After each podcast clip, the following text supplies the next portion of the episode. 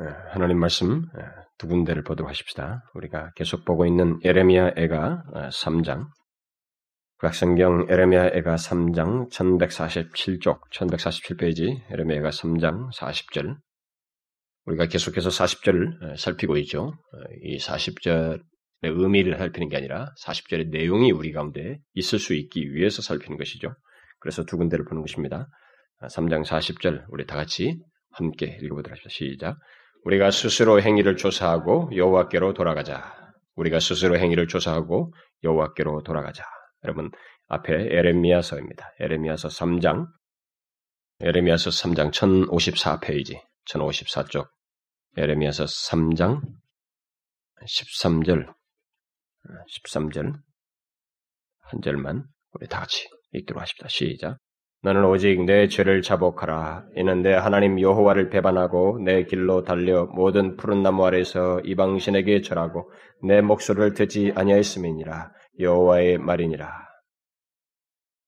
아, 여러분 우리가 지금 계속해서 살피고 있는 말씀이 무엇인지 여러분 알고 계시죠? 우리가 무엇을 지금 계속 살피고 있습니까? 혹시 중간에 들으셨거나 또 오늘 처음 이 자리에 오신 분들은 우리가 계속 살피고 있는 것을 어, 모르시겠습니다만은 그래서 간단하게 말씀을 드리면 우리들이 우리의 현실과 우리가 사는 이런 영적인 모든 상황에서 보게 되는 낮아짐과 또 때로 마음을 낙심케 하는 어, 이런 현실에서 우리가 아, 눈을 하나님께로 돌려서 하나님 안에서 소망을 보고 하나님의 은혜를 힘입기 위해서 갈망하고 구하자. 그래서 여호와께로 돌아가자라고 하는 그런 내용을 계속해서 살펴보고 있습니다. 무려 지금 몇 개월이 지나왔습니다만은 우리가 그 내용들을 살피고 있습니다. 특히 최근에 살피고 있는 내용은 여호와께로 돌아가기 위해서 먼저 돌이켜야 할 우리들의 죄악들이 무엇인지를 계속해서 살피고 있습니다. 고질적인 여러 가지 죄악들이 있지만 공통적으로 우리가 생각할 수 있고 또 돌이켜야 하는 그래서 꼭 중요하게 언급해야만 하는 그런 죄악들을 어, 지금 어, 최근에 언급하고 있습니다. 그래서 앞서서 3주 사이에 세 가지를 언급했는데 어, 제일 먼저 언급한 죄악은 하나님의 은혜를 간절히 필요로 하지도 않고 구하지도 않는 죄악에 대해서 얘기했습니다. 제가 여기서 우리가 돌이켜야 할 죄악을 말하는 것에 대해서 우리가 세상에서 흔히 말하는 죄의 항목으로 드는 것을 얘기하고 있지 않고 근본적이고 중요한 죄악들, 뿌리와 같은 죄악들을 얘기하고 있습니다. 그 첫 번째 언급한 것은 하나님을 믿고 있는데 하나님의 은혜를 간절히 필요로 하지도 않고 구하지도 않는다는 것입니다. 이게 중대한 죄악이라는 것입니다. 결국 하나님 없이 스스로 자라보겠다고 하는 그리고 또 잘 살 수 있다고 하는 그런 죄악이요. 불신앙적이고 어, 교만한 죄악이기 때문에 이런 죄악으로부터 우리가 돌이켜야 된다. 라고 하면서 그 죄악을 언급했습니다. 그럼 두 번째로 언급했던 죄악은 이런 죄악과 맞물려서 생각할 수 있는 어, 또 다른 근원적인 죄악이죠. 교만에 대해서 얘기했습니다. 우리의 전 삶에 깊이 뿌리박혀 있다는 것입니다. 표정, 말, 행동, 그리고 교회 안에서 신앙이라고 하는 미, 믿음이라고 하는 이, 이, 옷을 입고 아, 심지어 영적인 교만까지 우리는 너무 익숙해 있다는 것입니다. 교회에 들어와서도 우리는 하나님 앞에서 또 성도들과 교제를 하는 데 있어서도 우리는 몸에 깊이 배인 교만들을 가지고 있다는 것이죠. 이런 것들을 우리가 돌이켜야 된다. 두 번째로 그걸 얘기했습니다. 그리고 지난 시간에는 지난번에 어, 세 번째로 언급했던 것은 하나님과 특별한 관계를 갖고 있음에도 불구하고 그의 마땅한 사랑을 갖지 않고 식어버린 사랑을 가지고 하나님을 대하는 우리들의 그런 모습을 돌이켜야 된다. 식어버린 사랑을 가지고 형식적으로 하나님을 대하는 것은 죄악이란 말이죠. 그리고 그것은 뿌리와 같은 중대한 죄악이란 말이에요. 그것을 우리가 돌이켜야 된다. 그래서 그것을 지금 앞서서 세, 세, 세 번 언급했습니다만은 그런 죄악들은 이미 앞서서 그 범했던 그래서 하나님께서 그런 죄악들이 어떻게 반응하셨는지를 말해줬던 사례가 어, 예레미야서에 있기 때문에 유다 백성들이 이미 범한 죄였기 때문에 그것들을 통해서 우리가 조명해 보았습니다. 그래서 그들이 그런 죄를 범하고 결국 그 죄로 인해서 바벨론에서 멸망되었다가 멸망되고 그 멸망된 현실 속에서 오늘 우리가 먼저 읽었던 예레미야에가에서 예레미야가 외치는 것입니다. 우리의 스스로의 행위를 조사해 보자. 그래서 여호와께로 돌아가자. 그럼 조사해 본다면 어떤 것이 있을까요? 이미 예레미야를 통해서 예레미야에서 언급하고 외쳤던 바로 그런 죄악들이에요. 우리가 살펴봤던 것과 동일한 그런 죄악들입니다. 그런 죄악들로부터 돌이키자. 우리도 동일한 권면을 지금 조명해 보는 것입니다. 정도 차이는 있겠지만 우리의 현실 속에서도 발견되는 죄악들이기 때문에 우리 또한 그런 죄악들로부터 돌이켜야 된다. 그렇지 않냐고 하나님의 은혜를 우리가 하나님과 풍성한 인격적인 관계를 풍성하게 가질 수가 없다. 우리는 지금 예레미야 당시에 유다 백성들이 범한 죄악들을 살피는 그들이 범했던 죄악을 설명하거나 거기에 초점을 두고 있지 않습니다. 그들이 죄, 에, 그들의 죄악을 우리에게 무조건 적용해서 살피고 있지 않습니다. 하나님으로부터 멀어진 당시 백성들, 또 하나님과의 관계에서 관계에 충실하지 못한 당시 백성들에게 있었던 죄악들 중에 오늘날 우리 조국 교회 안에서도, 오늘날 예수 믿는 우리들 안에서도 발견되는 죄악들을 연관지어서 살펴볼 뿐입니다. 우리들에도 동일하게 있다는 것이죠. 그러나 우리들은 그것에 지금 예민해져 너무 둔감해 있다는 것입니다. 우리들이 스스로 속고 있는 것이죠. 왜냐하면 잘 운영되고 있으니까 잘 돼가고 있거든요. 사람들이 많이 모이고 있고 성경 공부에 참여하고 서로가 나름대로의 그 교제를 갖고 있기 때문에 우리가 이 외형에 자꾸 속는 것입니다. 그러나 유대 백성들도 그랬습니다. 그들도 성전에 충실하게 예배를 드리고 있었고 모든 걸 잘하고 있어요. 그런데도 그런 상황에서 그런 죄악을 지적했고 그 죄악이 지적한 것에 먹히지 않자 결국은 마지막에는 하나님의 징계를 받는 그 결과에 도달했다 이 말입니다. 그런 면에서 우리는 하나님의 은혜가 풍성치 못한 것이 왜 그런지를 알아봐야 되고 그 이유를 따져 들어가자 보면 바로 거기에 우리에게 은밀한 죄악 그리고 근본적인 중대한 죄악들이 있다고 하는 것을 알고 그 죄악들로부터 돌이켜야 된다는 것입니다. 그것을 지금 우리가 아, 살펴서 언급하고 있는 것입니다. 그래서 이제 오늘 우리가 오늘 본문에서 이제 그것과 연관해서 계속해서 살펴보려 하는 또 다른 죄악이 있다면 그것은 이스라엘 백성들이 범했던 유다 백성들이 범했던 죄악이기도 하고 동시에 또 우리에게서도 발견되는 죄악입니다. 그 뭐냐면은 오늘 읽은 말씀에서 그 13절에서 후반부에서 시사하고 있습니다만은 하나님의 말씀을 건성으로 듣고 무시한다는 것입니다. 내 목소리를 듣지 아니하였음이니라. 오늘날 우리들이 오늘날 예수, 소위 예수 믿는 사람들에게 있어서 이 죄악은 굉장히 만연돼서 이게 크게 눈에 띄지는 않지만 익숙한 모습으로 자리 잡고 있습니다. 제 진단이 틀렸는지는 모르겠습니다만은 그러나 우리가 앞서서 여호수아를 통해서 이스라엘 백성들의 상태를 진단하고 너희들이 이런 죄악이 있으니까 인처럼부터 돌이키라고 말했던 것처럼 또 사무엘이 그 백성들을 보고 너희들에게 이런 죄악이 있는데 그런 식으로 그냥 대충 돌아오지 말고 이 죄를 회개하고 돌아오라라고 지적했던 것처럼 그런 시각에서 우리 자신들을 좀 진지하게 살펴보게 될 때 우리는 이 죄악을 상당히 발견하게 됩니다. 물론 우리 공동체 안에서도 그런 죄악이 있다고 봐져요. 그러나 우리는 유다 백성들이 하나님의 징계를 받는 징계를 받고 바벨론의 포로로 잡히게 된 그 이유 중에 하나가 바로 이 죄악이었다고 하는 사실 속에서 이 죄악의 심각성을 생각해야 됩니다. 물론 이것은 배약하고 아주 굳은 어떤 상태를 반영해 주는 것입니다. 하나님의 말씀을 듣지 않는 것은 하나의 어떤 외적인 사인 표시가 아니에요. 지금까지 우리가 살핀 내용들은 다 표면적인 것이 아닙니다. 다 근원적인 거예요. 이런 근원적이 있으니까 외형적으로도 다 형식성이 드러나고 위선이 드러나고 모든 여러 가지가 드러나는 것입니다. 지금 이 문제도 그래요. 뭔가 근원적인 문제들인 것입니다. 어떤 내용이 있어요. 어떤 상태를 가지고 있는 것입니다. 상태를 반영하는 내용들인 것입니다. 우리는 이런 사실을 통해서 이 죄악이 대단히, 대단히 심각하고 중대하다고 하는 것을 알고 우리 자신들에게도 어, 살펴봐야 됩니다. 이 죄악을 하나님께서 어떻게 다루셨는지를 우리가 봄으로써 우리 또한 이 죄악에 대해서 진지하게 살펴야 됩니다. 저는 여러분들이 어느 정도 동의할지 모르지만 많은 사역자들이 그런 한탄을 하고 있습니다. 여러분이 알다시피 이 시대는 말씀의 홍수 시대입니다. 말씀의 홍수 시대이지만 아이러니컬하게도 그 말씀을 듣고 하나님께 진실하게 반응하는 모습은 이전보다 못해요.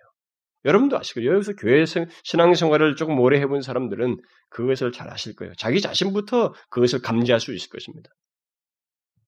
우리가 하나님의 말씀을 진실하게 듣고 반응하는 모습이 교회적이든 개인적이든 이것은 이전 같지가 않습니다. 우리는 바로 그런 우리의 모습을 예레미야서를 통해서 다양하게 조명해 볼 필요가 있습니다. 이 죄악이 얼마나 심각한 죄악이며 또 이 죄악의 원인은 무엇이고 또 하나님의 말씀을 듣지 않는 것, 않는다고 하는 그, 그 상태가 무엇이며 그것의 결론이 무엇이고 또 그런 상태에서 돌이킬 수 있는 길은 무엇인지를 우리는 조명해 보아야 됩니다. 저는 이 시간에 예레미야를 예레미야서를 통해서 하나님의 말씀을 듣지 않는 우리들의 그 죄악을 살피고 그 죄악으로부터 돌이키어서 여호와께로 돌아가서 하나님의 은혜를 얻는 그 상태가 우리에게 있기를 간절히 소원하면서 이 말씀을 살펴보고 싶습니다. 여러분들이 부정할 수 있으면 부정하셔도 됩니다. 그러나 우리는 우리 자신들을 진지하게 살펴보셔서 이 말씀 앞에서 조금이라도 부족하다고 여겨지면 우리는 그런 상태에서 돌이키면 되는 거예요. 하나님 말씀은 항상 우리를 궁극적으로 살리려고 하는 목적이기 때문에 더 진보하고 하나님 앞에 바르게 인도하고자 하는 목적이 있기 때문에 거기에 따라서 반응만 하면 됩니다. 예레미야서를 주의 깊게 읽어보면 여러분들 집에 가서 한번 읽어보시면 합니다. 읽어보면 인상 깊은 한 단어가 계속 나오는 것을 발견하게 됩니다. 그 단어는 행음이라고 하는 단어입니다. 물론 간음이라는 말도 함께 나옵니다. 그 말은 쉽게 말해서 남편이 있는 아내가 외간 남자와 정을 통하듯이 하나님과 특별한 하나님의 특별한 선택을 받아서 특별한 사랑을 받고 특별한 관계를 갖고 있는 마치 부부와 같은 관계를 맺고 있던 유다 백성들이 하나님에 대한 사랑을 저버리고 다른 남자에 해당하는 우상 이방신을 사랑한 것을 두고 말하는 것입니다. 그러니까 영적인 간음을 얘기하는 것입니다. 영적인 의미에서 그렇게 말을 하고 있어요. 그런데 놀라운 사실은 이 행음이라는 말이 성경 전체에서 세 군데에 집중되어 있어요. 호세아서, 예레미야서, 에스겔서입니다. 여기 모든 8, 90%가 여기 다 나오고 있어요. 그것이 무엇을 말할까요? 호세아서는 뭘 말합니까? 호세아서는 이스라엘이 두 개로 나뉘었죠. 북방과 남방으로 했는데 북방 이스라엘이 멸망하기 전에 선포한 내용입니다. 그들의 죄악을 선포한 거예요. 근데 그 이스라엘의 멸망의 선포, 경고하면서 선포했던 내용 속에 바로 이 행음이라는 단어가 계속 나오고 있습니다. 그리고 예레미야와 에스겔은 뭡니까? 바로 이 남방 유다의 멸망 전에 그리고 멸망했을 때에 전했던 메시지입니다. 여기 두 개의 선지서가 행음이라고 하는 단어를 간음이라는 단어 빼고 행음이라는 단어 뭐 동사까지는 빼고요. 이 명사만 30여 이상이 나옵니다. 굉장히 많이 말하고 있는 거예요. 성경에서 이 정도 숫자이면. 그런 지적은 결국 유다가 하나님에 대한 사랑을 저버리고 그 대신 우상을 사랑하는 죄악을 크게 범했다고 하는 사실을 말해주는 것입니다. 그런데 이 시간에 제가 언급하려고 하는 것은 그 행음의 문제가 아닙니다. 오늘 우리가 여기서 살피려고 하는 것은 바로 그 행음의 죄악을 두드러지게 지적하고 있는 이 에레미에서에서 물론 에스겔에서도 마찬가지입니다만 그것과 함께 강조되는 또 다른 말이에요. 또 다른 말. 또 다른 단어입니다. 그게 무엇이겠어요? 오늘 본문에서 유다 백성들에게 회개하라고 하면서 지적하고 있는 죄악 중의 하나입니다. 오늘 본문에 두 가지가 나오죠. 하나는 뭡니까? 하나님이 여호와를 배반하고 푸른 나무에서 이방 신에게 절하는 것은 결국 행음의 설명입니다. 행음의 또 다른 게 뭡니까? 그와 함께 언급되는 것이 여호와의 말씀을 듣지 아니했다. 이두 가지가 두 가지 말이 예레미야에서 굉장히 많이 납니다. 근데 듣지 아니했단 말이 여섯 배 이상 나와요. 몇십 번 나옵니다. 저는 예레미야서를 보면서 굉장히 놀랐습니다. 왜냐하면 간음이라는 말을 통해서 영적인 간음을 말을, 말하는 것 빼고 행음이라는 말이 어? 12번 이상이 언급됐는데 이 듣지 아니었단 말이 수십 번 나오면서 이 문제를 계속 지적하셔요. 처음부터 끝까지. 거기다가 청종치 아니했다라는 말까지 그게 한 20여이 나오거든요. 그까지 합치면은 굉장히 많이 나오는 거예요. 아마 제가 볼 때는 80회 이상 나오지 않을까. 그런 사실은 분명 하나님께서 그의 백성들이 자기에 대한 사랑이 싣고 행음한 것 못지않게 그의 말씀을 듣지 않는 죄악들을 심각하게 범했다는 거예요. 심각하게 범했다는 것이. 그리고 그들이 심각하게 이 죄를 범한 것에 대해서 하나님이 굉장히 진지하게 생각하고 심각하게 생각하고 있다는 거예요. 그렇게 자주 말씀하시는 거 보면 하나님의 이 문제를 굉장히 심각하게 안타깝게 생각하셨다는 것입니다. 그래서 계속 선지를 통해서 말시킨 거예요. 이 말을 지적하게 하신 것입니다. 그렇다면 하나님의 말씀을 듣지 아니했다, 청종치 아니했다는 말은 무엇을 말합니까? 뭘 말하겠어요, 여러분? 그것은 귀를, 귀로 듣지 아니했다는 말이겠습니까? 이건 아니에요. 귀로 듣는 문제가 아닙니다. 귀로 하나님의 말씀을 들어도 그것이 삶으로 무시됐다는 거예요. 삶 속에서 인정되지 않았다는 것입니다. 삶으로 받아들이지 않았다는 것입니다. 그래서 사실상 말하는 자를 부인했다는 것, 거역했다는 것입니다. 삶으로 하나님의 말씀을 무시했다는 거예요. 바로 이 문제입니다, 여러분. 저는 오늘날 우리 예수 믿는 사람들에게 있어서 하나님의 말씀을 듣지 아니하였다고 하는 이 문제가 대두된다는 것입니다. 분명히 우리가 큰 사이즈예요. 정말 숫자도 많고 예수 믿는 사람도 많습니다. 여러분 주일날이 되면 정말 교회는 분배입니다. 정말 분배예요. 한국 교회가 주일날 이렇게 모인다는 거예요. 여러분 불교가 이제 자꾸 내려오잖아요. 다 포교원 이름으로 다 들어옵니다. 도시로. 그러면서 그들이 그들에게는 주일 개념이라는 게 의미가 없습니다. 속세에 들어가서 아니 속세를 벗어나서 산에 들어가서 자기들이 평상시 돌을 닦는 수양을 하는 것이 자신들의 원래 도리예요. 근데 이제는 포교원이라는 이름 안에서 들어와서 주일을 중심으로 모든 행사를 합니다. 법회, 강론, 어린이들 학교, 주일학교처럼 모든 시스템을 다 똑같이 하고 있습니다. 그렇게 영향력을 미쳤어요, 교회가. 저쪽까지. 왜냐하면 주일날 많은 수가 한꺼번에 교회를 들어, 들어 오고 있습니다. 뭐 천만이 넘는다고 하니까요. 그런데 문제는 우리가 하나님의 말씀을 청종치 않고 있다는 것입니다. 귀로 듣지 않는 것이 아니라 그 많은 수가 지금 듣고 있는데 예배당에 와서 삶으로 듣지 않는다는 거예요. 삶으로 무시한다는 것입니다. 바로 이스라엘 백성들이 범한 똑같은 일을 우리들이 상당히 범하고 있다는 것입니다. 그런데 그 정도가 어느 정도인가? 여러분 우리가 한번 생각을 해보셔야 됩니다. 근데 먼저 우리가 이 유다 백성들의 정도를 보면 이들이 어느 정도로 그 하나님의 말씀을 듣지 않았는가? 예레미야서에서 하나님은 그것을 아주 통렬하게 얘기하고 있습니다.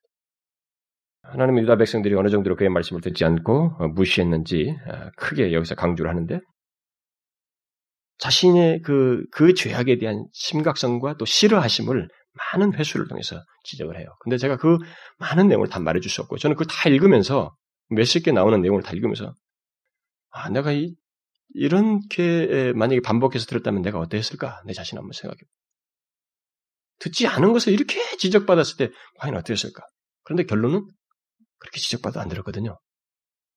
그래서 저는 이 설, 이 말씀을 전하면서도 그런 두려움이 밀어오는 거예요. 듣지 않음을 얘기하는데도 듣지 않는 이런 배역함이 이스라엘 백성들에 있었는데 아, 우리 시대도 혹시 그럴까?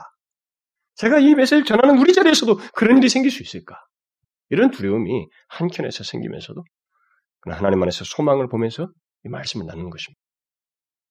다 인용할 수 없지만 몇 개의 구절만 인용하고 싶습니다. 여러분들이 원하시면 저희 전해지는 말씀을 방해받지 않는 수준에 내서 여러분들이 한번 상경 참조해 보십시오. 같이 보셔도 되겠습니다만. 먼저 예레미야서 그 7장 13절에서 하나님은 예레미야를 통해서 이렇게 말씀합니다. 나 여호와가 말하노라. 내가 너희에게 말하되 새벽부터 부지런히 말하여도 듣지 아니하였고 너희를 불러도 대답지 아니하였느니라. 집중할 수 없거든 그냥 듣기만 해도 됩니다. 안 찾아봐도 돼요. 내가 너희에게 말하되 새벽부터 부지런히 말하여도 듣지 아니하였고 너희를 불러도 대답지 아니하였느니라. 하나님께서 새벽부터 부지런히 말해도 듣지 아니했다. 또 7장 24절 이하에서 그들이 청종치 아니하며 귀를 기울이지도 아니하고 자기의 악한 마음의 꾀와 강팍한 대로 행하며, 그 등을 내게로 향하고 그 얼굴을 향치 아니하였도다. 너희 열조가 애굽 땅에서 나온 날부터 오늘까지 내가 내 종 선지자들을 너에게 보냈을 때 부지런히 보냈으나 너희가 나를 청종치 아니하며 귀를 기울이지 아니하고 목을 굳게 하여 너희 열조보다 악을 더 행하였느니라. 여러분 놀랐죠? 그들은 하나님께서 선지자들을 부지런히 보냈지만 귀를 기울이지 않았습니다. 선지자의 문제가 아니라는 거예요. 목사의 문제가 아니라는 것입니다. 설교자의 문제가 아니에요. 어떤 면에서요. 횟수에 관한 문제가 아닙니다. 보냈어도 안 들었다. 물론 거짓 선지자 그 당대에 있었지요. 있었고 오늘날도 있습니다만 어쨌든 일단 성경을 가지고 하나님의 진리를 말했는 데 대해서 듣지 않았다는 거예요. 하나님 말씀입니다. 그러나 하나님은 거기서 멈추지 않습니다. 유다 백성들이 하나님과 맺은 언약을 어긴 것을 말씀하시면서 11장 7절 이하에서 또다시 이렇게 말합니다. 내가 너희 열조를 애굽 땅에서 인도하여 낸 날부터 오늘까지 간절히 경계하여 부지런히 경계하기를 너희는 내 목소리를 청종하라 하였으나 그들이 청종치 아니하며 귀를 기울이지도 아니하고 각각 그 악한 마음에 강팍한 대로 행하였으므로 내가 그들에게 행하라 명하였어도 그들이 행치 아니한 이 언약의 모든 말로 그들에게 응하게 하였느니라 하라. 어떠했다고 지적합니까? 하나님께서 오늘까지 간절히 경계하여 부지런히 경계하며 하나님의 목소리를 청정하라고 했지만 듣지 아니했다는 거예요. 심지어 어떤 한 구절에서는 듣지 아니했다는 말에 동의어만을 열거하고 있습니다. 17장 23절에서 그들은 청종치 아니했으며 귀를 기울이지 아니하며 그 목을 곧게 하여 듣지 아니하며 교훈을 받지 아니하였느니라. 청종치 아니한 것이나 귀를 기울이지 아니한 것이나 듣지 아니한 것이나 교훈을 받지 아니한 다 똑같은 동의어입니다. 그렇죠? 한 구절에서 이 말을 네, 네 단어를 얘기하고 있어요.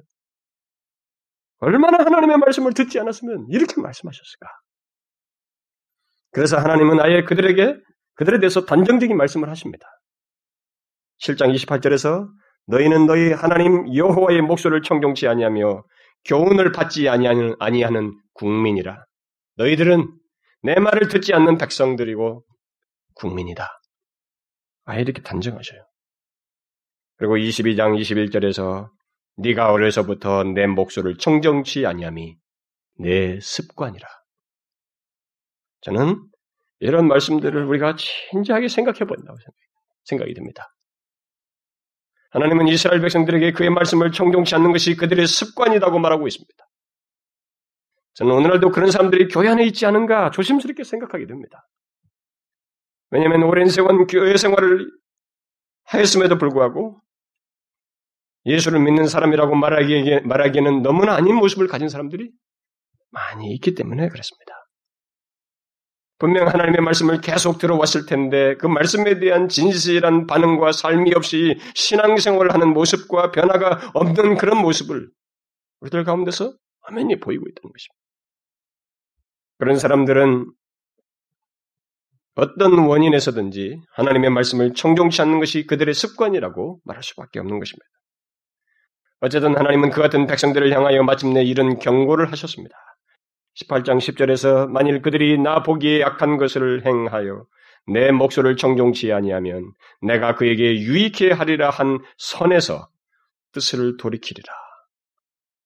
그리고 16장 12절 이하에서도 다음과 같이 선언하십니다. 에레미야서의 내용은 꼭 시간적 순서가 아닙니다. 그런 맥락에서 보시면 됩니다.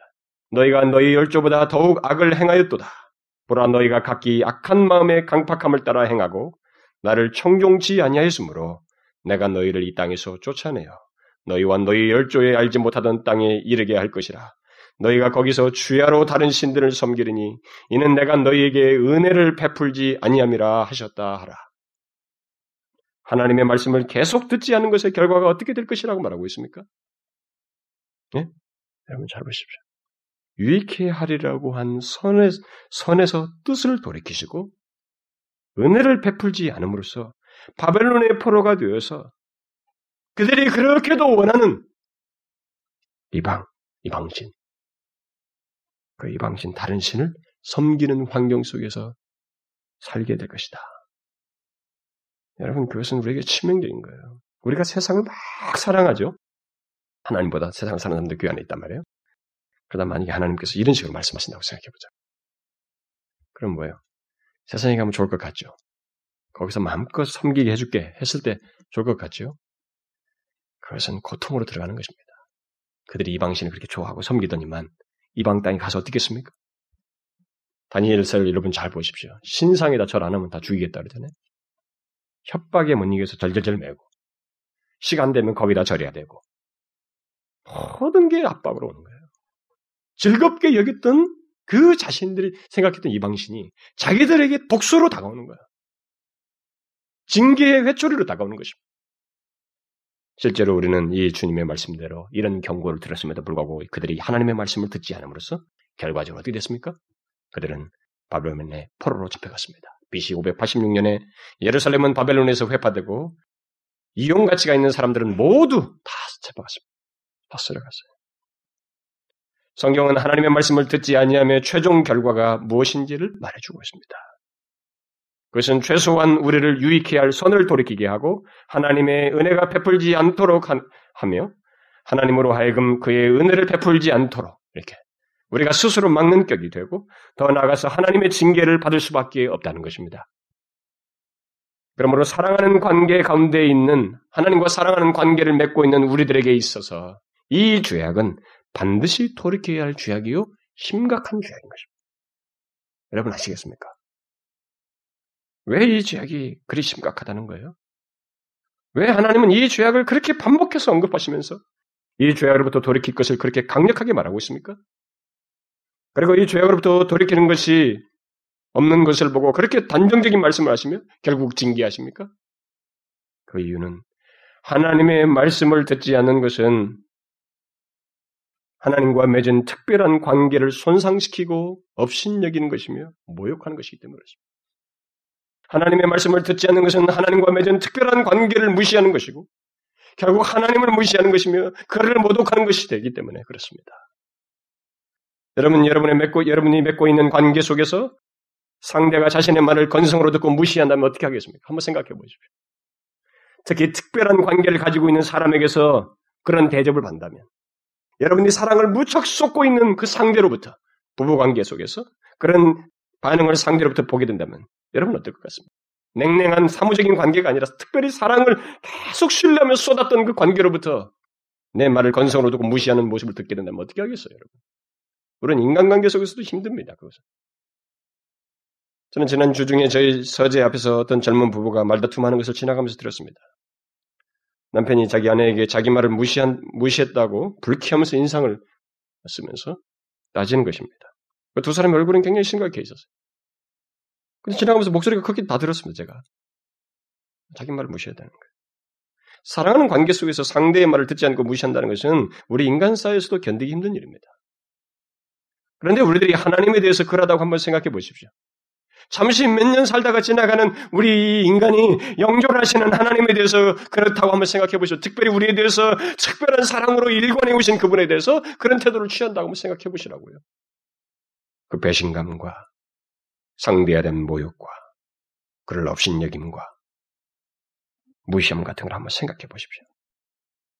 예수 그리스도를 통해서 생명을 내어주면서까지 우리를 사랑하시고 우리와 영원한 관계를 맺은 하나님께 대해서 우리들이 말이 그러하다면 그게 가벼운 일이겠습니까? 여러분 가벼운 일이겠어요? 그것은 누가 무엇이라고 규정하든 일단 우리가 대하는 하나님이 어떤 분이신지를 알게 될 때 심각한 죄악이라고 말하지 않을 수가 없는 것입니다. 특히 그런 태도와 행동을 습관처럼 한다면 그것은 하나님을 심히 모독하는 한두 번은 있을 수 있어요. 그걸 돌이키면 됩니다. 말이에요. 근데 그게 아니라 아까 뭐라고 너희들은 그게 습관이라고 그러잖아요. 습관처럼 그렇게 상대에게 한다고 한번 생각해 보십시오. 그것은 하나님을 심히 모독하는 것입니다. 그런데 이 시간에 문제가 되는 것은 바로 그런 행동과 모습이 오늘날 예수 믿는 우리들 가운데서도 점점 두드러지게 나타나고 있다는 사실입니다. 삶으로서 하나님을 무시하는 하나님의 말씀을 듣지 않냐는 모습을 우리들이 드러내고 있다는 것입니다. 하나님의 말씀을 달콤하게 여기며 더 듣고 싶어 하고 하나님의 말씀대로 살고자 하는 진실한 마음의 반응은 둘째치고 냉기가 돌고 그 말씀을 따라 사는 것을 무거운 짐처럼 여기며 수동적으로 반응하는 사람들이 늘어난다라는 것입니다. 그런데 더욱 심각한 문제는 바로 그런 모습이 우리 가운데 있음에도 불구하고 자신들의 죄악된 행동을 하나님의 말씀을 듣지 않는 이런 죄악된 행동을 그렇게 심각하게 생각지 않는다는 거예요. 예? 저는 그게 더 심각하게 보여요. 그걸 그렇게 심각하게 생각지 않는다는 것입니다. 하나님의 말씀을 건성으로 듣고 삶으로 듣지 않는 자와 같은 그런 모습을 나타내고 있는 것 있음에도 불구하고 그것을 심각하게 생각지 않는다는 거예요. 그러니까 하나님에 대해서 우리가 태도가 상당히 모독적인 태도에 굉장히 익숙해 있다는 것입니다. 오늘날 예수 믿는 사람들 중에 하나님의 말씀을 청중치 않는 것과 같은 자신의 모습을 보고 심각하게 생각하는 사람 그렇게 많이 있어요, 여러분. 물론 여러분 아, 어디든지 하나님 말씀을 들으면 그런 것이 되는 것에 진지하게 반응하는 사람들이 있어요. 뭐 아직도 다수가 있습니다. 다수가 있어요. 그러나 문제는 우리들의 삶 속에서 많이 듣는 것에 대해서 너무 무디해 있다는 거예요. 말씀 홍수 속에서 우리는 하나님의 말씀을 듣지 아니하는 이런 모습이 점점 더 두드러지게 드러나고 있다는 것입니다. 오늘날은 하나님의 말씀을 듣지 아니한 것에 대해서 심각하게 지적하는 것도 없지만은 많지 않지만은 그렇게 지적하는 말씀에 귀를 기울이는 사람도 사실 많지 않아요. 그렇지 않습니까? 우리는 이전보다 하나님의 말씀을 무시하는 모습이 두드러지는 것을 보게 됩니다. 여전히 들으면서도 들을 기회가 많음에도 실제로 많이 듣고 있음에도 하나님의 말씀을 정종치 않는 모습을 삶으로 점점 더 두드러지게 드러내고 있다는 것입니다. 하나님의 말씀을 듣지 않는다는 것은 앞에서 말한 대로 하나님의 말씀을 단순히 듣는 귀로 듣는 문제가 아니고 그의 말씀을 존중하고 그 말씀을 따라서 행하는 문제이기 때문에 그런 차원에서 판단해 보게 때 이것이 우리에게는 심각한 문제로 다가오고 있다는 것입니다.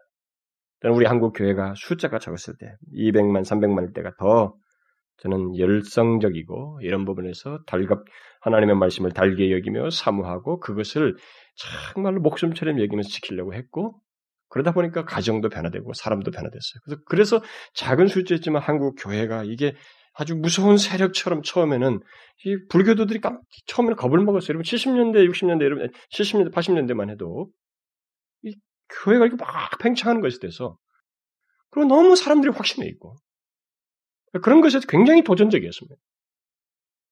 그러나 우리는 많이 있는데 이제 그런 모습으로 볼 수가 없어요. 그 결국 뭐예요? 하나님의 말씀을 듣지 않는 거예요. 듣지 않는 상태를 갖고 있는 것입니다. 그러면 왜 이런 모습이 하나님 백성들에게 있을까요? 왜 우리들에게 이런 일이 있을까요? 왜 우리들이 하나님의 말씀을 듣지 않는 일이 있을까요? 이게 삶으로 듣지 않는 일들이 우리 가운데 왜 있을까요?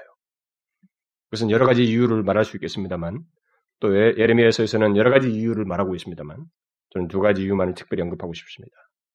이미 지난 시간에 저는 한 가지 중요한 이유를 언급했습니다. 그것은 하나님에 대한 사랑이 식었기 때문이네.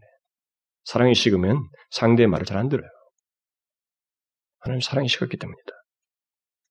그 다음에 거기에 덧붙여서 두 가지 일을 더 더하면 하나는 하나님 안에서 누리는 은혜와 사랑과 복을 그저 당연하게 여긴다는 거예요. 당연하게 여기기 때문이라고 저는 생각합니다. 저는 아주 표면적인 얘기하는 거 아니에요. 굉장히 기, 근원적인 이유를 얘기하는 것입니다.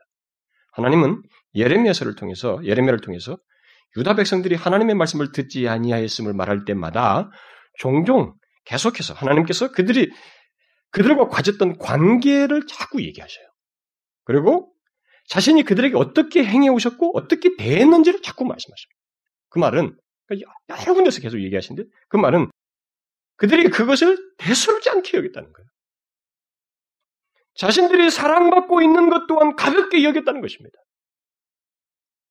자신들이 하나님의 사랑을 받고 하나님의 인도를 받고 있는 것을 행복으로 여기지 않았다는 것입니다.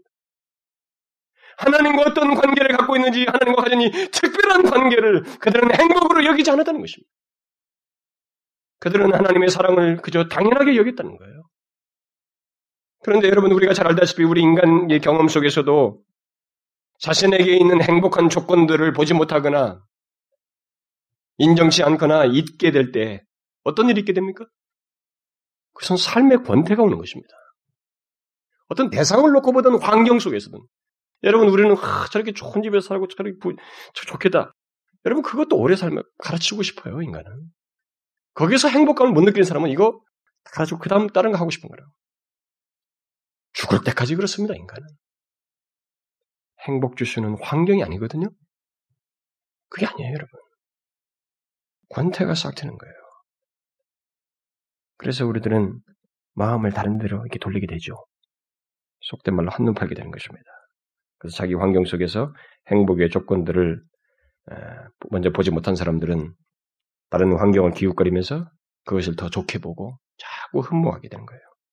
또 자기 남편과 그 아내와의 관계에서 행복의 조건을 보지 못하게 되면 다른 사람이 더 멋있어 보이는 거예요. 응? 다른 사람이. 다른 남편, 다른 아내가 더 멋있어 보이고 더 젠틀해 보이고 저 사람은 참 인자하고 온유하고 여기는 악랄한 것을 그래서 실제로 우리 스타디 멤버들 모임에서 사모님들을 같이 모였을 때 그런 얘기, 농담을 하거든요. 사모님들이 뭐, 어떤, 우리 목사님은 참 뭐, 온유하고 뭐, 이런 얘기를 합니다. 우리 남편은 안 그렇다는 얘기 서로 하는. 그럼 뭐라고 하냐면 상대편에서 한 달만 살아보라고. 다 몰라서 그런 거예요. 여러분 하나님께서 이스라엘 백성들의 그런 모습에 대해서 그들이 하나님 말씀을 듣지 아니한 그 원인 중에 중대한 원인이 바로 이거라는 것을 지적하시는 거예요. 하나님과 갖는 관계에 대해서 그리고 하나님이 계속 사랑을 베풀고 있고 은혜를 주고 인도하시고 있는 것을 만족하지 못했습니다. 행복으로 여기지 않았어요. 너무 당연하게 여겼습니다. 그래서 7장 24절에서 그들이 청종치 아니하며 귀를 기울이지도 아니하고 자기 악한 마음에 꾀와 강팍한 대로 행하여 그 등을 내게로 향하고 그 얼굴을 향치 아니하였도다. 이렇게 말하고 있습니다. 그들이 악한 마음의 꾀를 가지고 하나님의 말씀을 듣지 않았다는 거예요. 여기 악한 마음의 꾀는 본성의 소리를 말하는 것입니다. 그러니까 자신의 삶 속에 있는 행복의 여건들을 당연시 여기는 사람들에게 대수롭지 않게 여기는 사람들에게 현재 있는 사랑, 현재 누리고 있는 이 모든 생활을 가볍게 여기는 사람에게 어떤 일이 생기느냐면 이 본성의 소리가 나오는 거예요. 악한 마음의 꾀가 싹튼 거예요. 본성의 소리가. 그래서 본성의 소리는 들으면 어떻게 됩니까? 본성의 소리는 뭐예요? 하나님과 정반대되는 얘기 됩니다. 100%. 결국 하나님보다 우상 또는 세상을 더 사랑하여서 그것으로 달려가게 되는 일이 있게 되는 것입니다. 저는 바로 이런 모습이 오늘날 우리 많은 사람들 중에서도 예수 믿는 사람들 속에서도 찾아볼 수 있는 이유라고 생각이 듭니다. 저는 오늘 예수 믿는 사람들이 예수 믿어서 행복합니까? 이 질문한다면 당신은 하나님과의 관계 때문에 만족하십니까? 라고는 이 질문을 하게 될 때 얼마나 대답이 긍정적인 대답을지 궁금해요. 왜냐하면 교회 중직자들 중에서도 저한테 노골적으로 그런 기도 부탁한 사람들 중에서도 보면 외부교인이지만 이 물질적인 축복과 이 환경에 대한 이것에 대한 그것을 기도해야 돼. 그, 그, 그 차원에서 하나님을 대하는 게 너무 강력해요. 이게 다 부차적인 것이 돼야 되거든요. 하나님이 어떤 분이신지라고 그분과의 관계 속에서 자신의 그 행복함을 알아야 되는데, 이 행복함을 모르는 거예요. 이것의 중요함과 가치를 모르는 것입니다. 그러지, 그런 사람들에게는 권세가 찾아오고, 하나님 말씀이 안 들려요. 들려지지 않습니다. 듣지 않는 상태의 그 모습으로 나아가는 것입니다. 하나님 말씀을 듣지 않는 것이 어떻게 가능한지 우리 생각하셔야 됩니다. 그것은 바로 현재 자신이 맺고 있는 하나님과의 영원한 관계, 예수 그리스도의 십자가 안에서 우리에게 영생을 주시고 누리게 하신 이 특별한 관계, 그리고 현재 받고 있는 하나님의 사랑과 은혜의 복이 어떠한지를 알고 기억하는 것입니다. 이것을 만일 당연하게 여기면 그리고 가볍게 여기고 소홀히 여긴다면 우리는 하나님 말씀을 듣지 않는 상태로 나가게 되는 거예요. 여러분 예수 믿는 것에 대한 행복을 아십니까? 하나님 안에서 여러분들은 그 복됨을 아십니까? 오늘날 예수 믿는 사람들에게 가장 중대한 질문이기도 합니다. 저들은 자신들이 하나님을 믿으면서도 하나님 안에서 자유함과 행복을 알지 못하는 무기력하고 하나님 믿는 것이 마치 부끄러운 것이냐. 그런 모습으로 우리가 전락해가고 있다는 거예요. 자신들이 왜 하나님 말씀을 그렇게 소홀히 여기는지 원인조차도 모르고 있는 거예요. 결국 그런 모습 때문에 하나님 말씀을 듣기 싫어하고 듣지도 못하고 듣지 않으려고 하는 거다 하는 것을 알지 못하고 그저 소극적으로 계속 무뎌진 채로 나아가는 것입니다. 우리는 이걸 진지하게 생각해야 됩니다. 정령 자신이 하나님을 믿으면 하나님만에서 봐야 되잖아요. 여러분 성경을 읽어보십시오. 역사 속에 들어오셔서 하나님 백성들의 삶의 현장에 들어오셔서 얼마나 그들 가운데 인격적으로 대하시고 그들을 위하십니까? 일편단신 그 백성들에 대해서 신실함을 드러내시잖아요. 그런 하나님을 봐야 되는데. 그리고 그런 하나님 안에서 자신들의 영광과 이 특권을 누려야 되는데. 그렇게 생각지 않으니까. 하나님 말씀이 안 들리는 거예요. 듣고 싶지도 않고. 그래서 여러분, 만일 반대로 이렇게 생각도 해보십시오. 자신이 하나님의 말씀을 청종치 않고 있다면, 자신은 하나님에 대한 사랑이 식어서, 또 하나님 안에서 얻게 된 은혜와 복, 그의 사랑을 받고 있다는 것을 소홀히 여기고 있고, 잊고 있으며 당연시 여기고 있는 줄을 알아야 됩니다. 그리고 그것의 주약됨을 아셔야 됩니다. 하나님의 말씀을 듣지 않은 것은 귀의 문제가 아니었습니다. 앉아서 지금 여러분들 귀를 쫑긋하고 듣는 이 귀의 문제가 아니라는 거예요. 뭐예요? 마음의 문제이며 사랑의 문제이고 감사의 문제예요. 하나님의 말씀을 듣는 문제는 마음의 문제요, 사랑의 문제이며 감사의 문제입니다. 이 관계에 충실하는 문제예요. 그래서 자신들에게 물어봐야 됩니다. 현재 자신이 하나님과의 영원한 관계를 맺고 있고 그분 안에서 은혜와 복을 받고 있으며 인도를 받고 있는 것을 만족하고 있는가? 내가 이것을 기뻐하는가? 감사하고 있는가? 그로 인해서 사랑의 반응을 나타내고 있는가? 만약 그것이 없다면 그 사람은 하나님의 말씀을 건성으로 듣고 있는 것입니다. 아니, 듣지 않은 상태에 있는 거예요. 만약 그런 상태에 있다면 그는 자신과 영원한 관계를 맺으신 하나님이 어떤 분이신지를 보셔야 됩니다. 보셔야 돼요. 여러분, 예수는 처음 하나님을 믿게 되는 것은 믿음을 주어져서 하나님에 의해서 전적으로 믿어집니다. 그런데 그 뒤로부터 우리가 믿는 과정 속에서는 우리의 의지가 함께 사용되어야만 해요. 여러분, 자신의 모든 인격적인 그 노력을 통해서 보셔요, 성경은. 자신 믿는 하나님의 기록을 보시란 말입니다. 예? 역사서는 잘 보잖아요, 여러분. 세계사, 중국사, 한국사는 그대로 잘 믿지 않습니까? 여러분, 여기 성경에는 생생한 하나님의 역사도 믿어보시란 말이죠. 보란 말이에요. 주관적인 기자들의 글도 우리가 생생하게 믿잖아요? 하나님의 역사를 보시란 말이에요. 우리와 관계를 맺으신 우리를 우리와 십자가 안에서 그리스도의 독생자를 죽게 하시면서 우리와 관계를 맺으신 하나님의 그 어떠하심을 보란 말이죠. 그분의 성품을 보시고 그분의 은혜와 능력을 보시고 그분의 약속을 보라는 것입니다.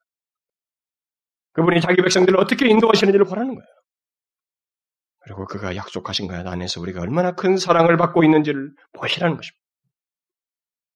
보면 우리가 하나님 말씀을 듣지 않는다는 것은 있을 수 없어요. 우리가 용인하지 않습니다, 스스로.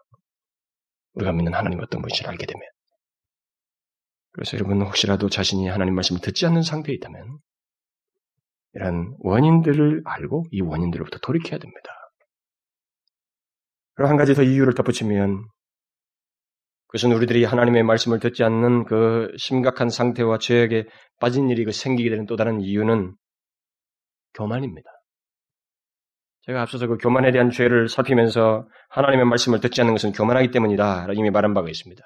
실제로 하나님은 여기 예레미야에서 그런 얘기를 여러 차례 얘기하십니다. 그 대표적으로 17장 23절에서 그들은 청종치 아니하며 귀를 기울이지 아니하며 그 목을 굳게 하여 곧게 하여 듣지 아니하며 교훈을 받지 아니하였습니다.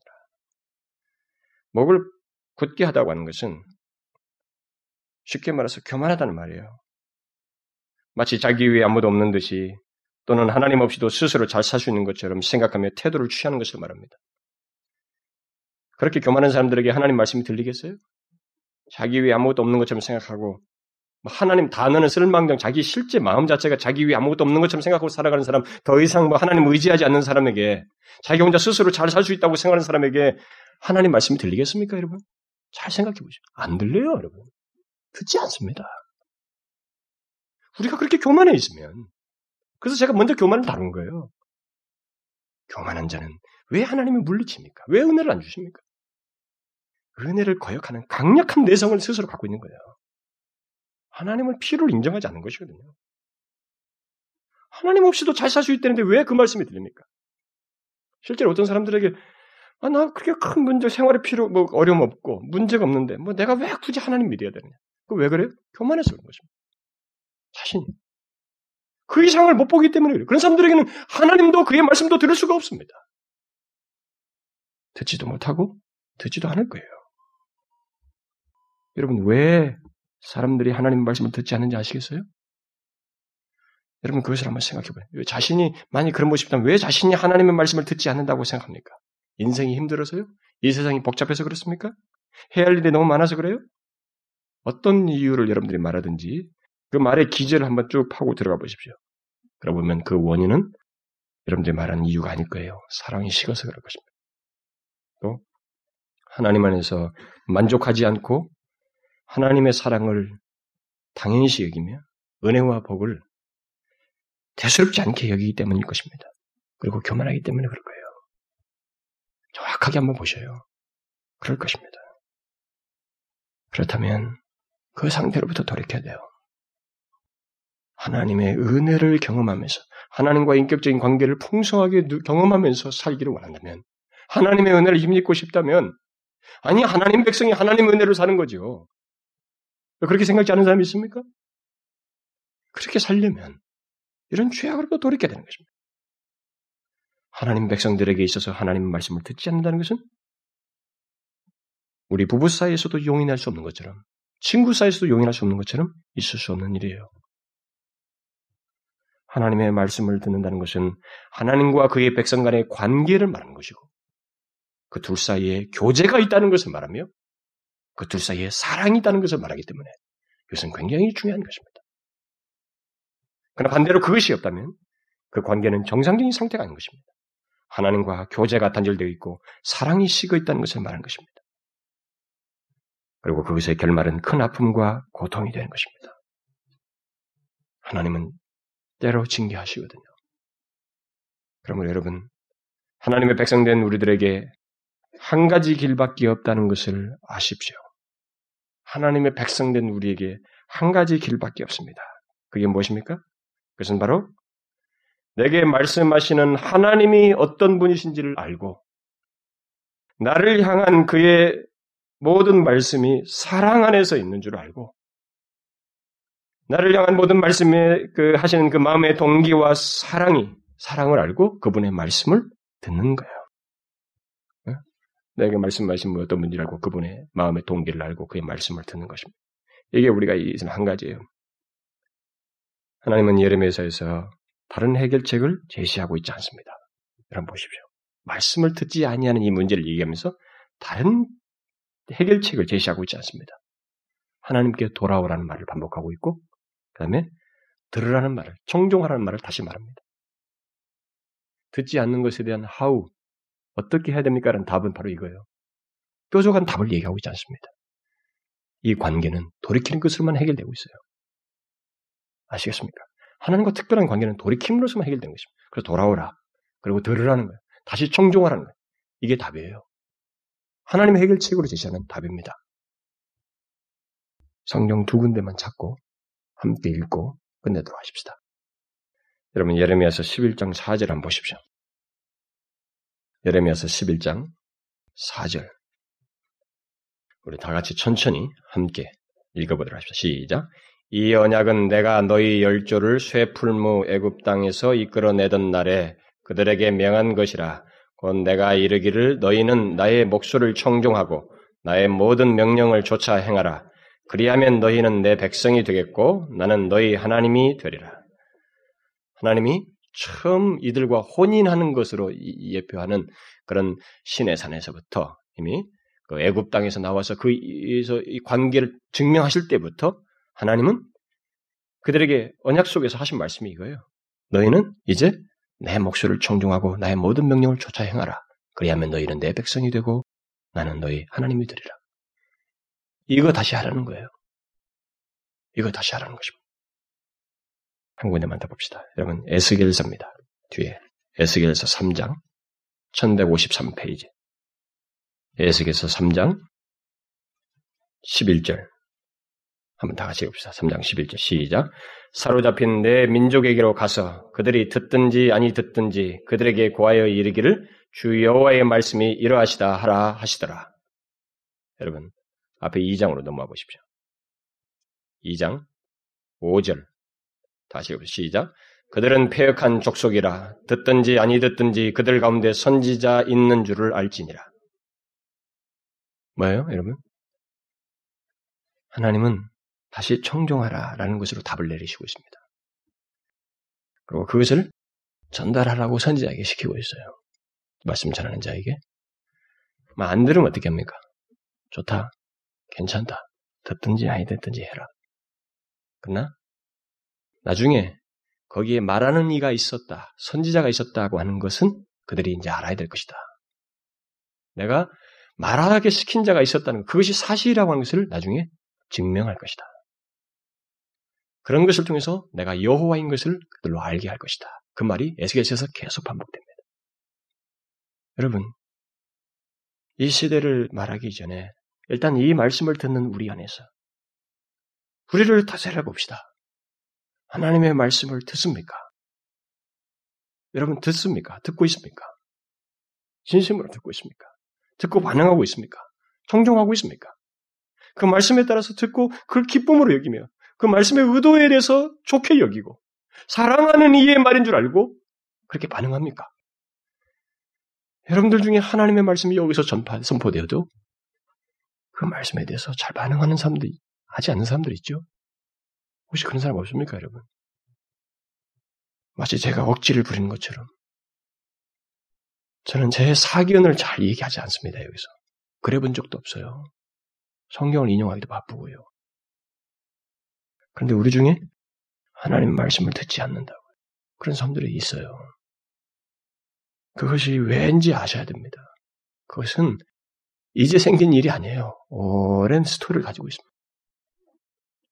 자신이 하나님의 은혜를 입는 걸 너무 우습게 알아요. 너무 당연적이고 무가치하게 여기고 있습니다. 그거 너무 교만해요. 왜 안 듣습니까? 왜 안 들어요? 여러분 잘 생각해 보세요. 왜 이런저런 핑계를 대면서 안 듣습니까? 유다 백성들이 그러했잖아요. 하나님은 한 가지 대답만 얘기하십니다. 다시 정중하라. 그리고 듣든지 아니 듣든지 그냥 말해라. 사랑하는 지체 여러분, 하나님께서 우리에게 은혜 주시기를 원하거든요. 저는 하나님께서 우리에게 은혜를 주시기 원합니다. 저는 우리 교회가 하나님의 은혜로 움직여지길 원해요. 우리 중에 기술과 탁월함과 인간의 자랑과 능력으로 움직여지기를 원치 않습니다. 그건 우리가 인간단체로 전락하는 거예요. 우리는 하나님에 의해서 구성된 집단입니다. 여기 하나님에 의해서 아닌 사람, 의해서 오지 않은 사람이 있어요? 없잖아요. 그렇다면 우리의 특성은 한 가지밖에 없습니다. 하나님의 특성을 드리는 것밖에 없어요. 하나님의 은혜로 살고 하나님의 은혜에서 움직이는 것입니다. 그것에 의해서 생기를 얻고 일을 해나가며 장래를 바라보고 나아가는 것입니다. 이것을 위해서 우리는 이와 같은 걸림돌, 하나님의 말씀을 듣지 않는 그 상태와 문제와 원인들로부터 돌이켜야 됩니다. 회개해야 돼요. 아시겠습니까? 사랑하는 지체 여러분, 여러분들은 반응하셔야 됩니다. 아시겠죠? 기도합시다. 하나님 아버지, 하나님 아버지요, 우리들이 어떤 모습을 가지고 있는지를 보게 하여 주시옵소서. 우리가 정령 주의 말씀을 청종하는 자인지를 알기를 원합니다. 우리가 귀로는 듣고 있지만 삶으로는 청종치 않는 자와 같은 그런 모습을 갖고 있지는 않은지요. 과거 유다 백성들이 그랬던 것처럼 정도 차이는 있을지 몰라도 우리가 그런 것을 아무렇게 생각지 아니하고 심각하게 여기지 않으며 하나님의 말씀을 듣지 않는 모습을 갖고 있지는 않은지요. 주여 정령 그렇다면 우리가 그 원인들로부터 돌이키기를 원합니다. 하나님에 대한 사랑이 식은 것으로부터 돌이켜 첫사랑을 회복하기를 원합니다. 처음 행위를 갖기를 원합니다. 그리고 하나님과의 이 특별한 관계, 하나님이 주신 은혜와 복, 하나님 안에서 만족치 못하는 것으로부터 돌이키기를 원합니다. 그 모든 것을 은혜 안에서 행복감을 갖고 그것이 얼마나 복된 것인지를 알고 하나님 앞에 사랑의 반응을 갖기를 소원합니다. 그리고 겸손히, 교만하지 않고 겸손히 하나님을 의지하며 나아가기를 소원합니다. 주여 우리들을 도와주시옵소서. 그렇게 듣지 않는 죄악으로부터 돌이킬 수 있도록 도와주시옵소서. 간절히 구하며 우리 주 예수 그리스도의 이름으로 기도하옵나이다. 아멘.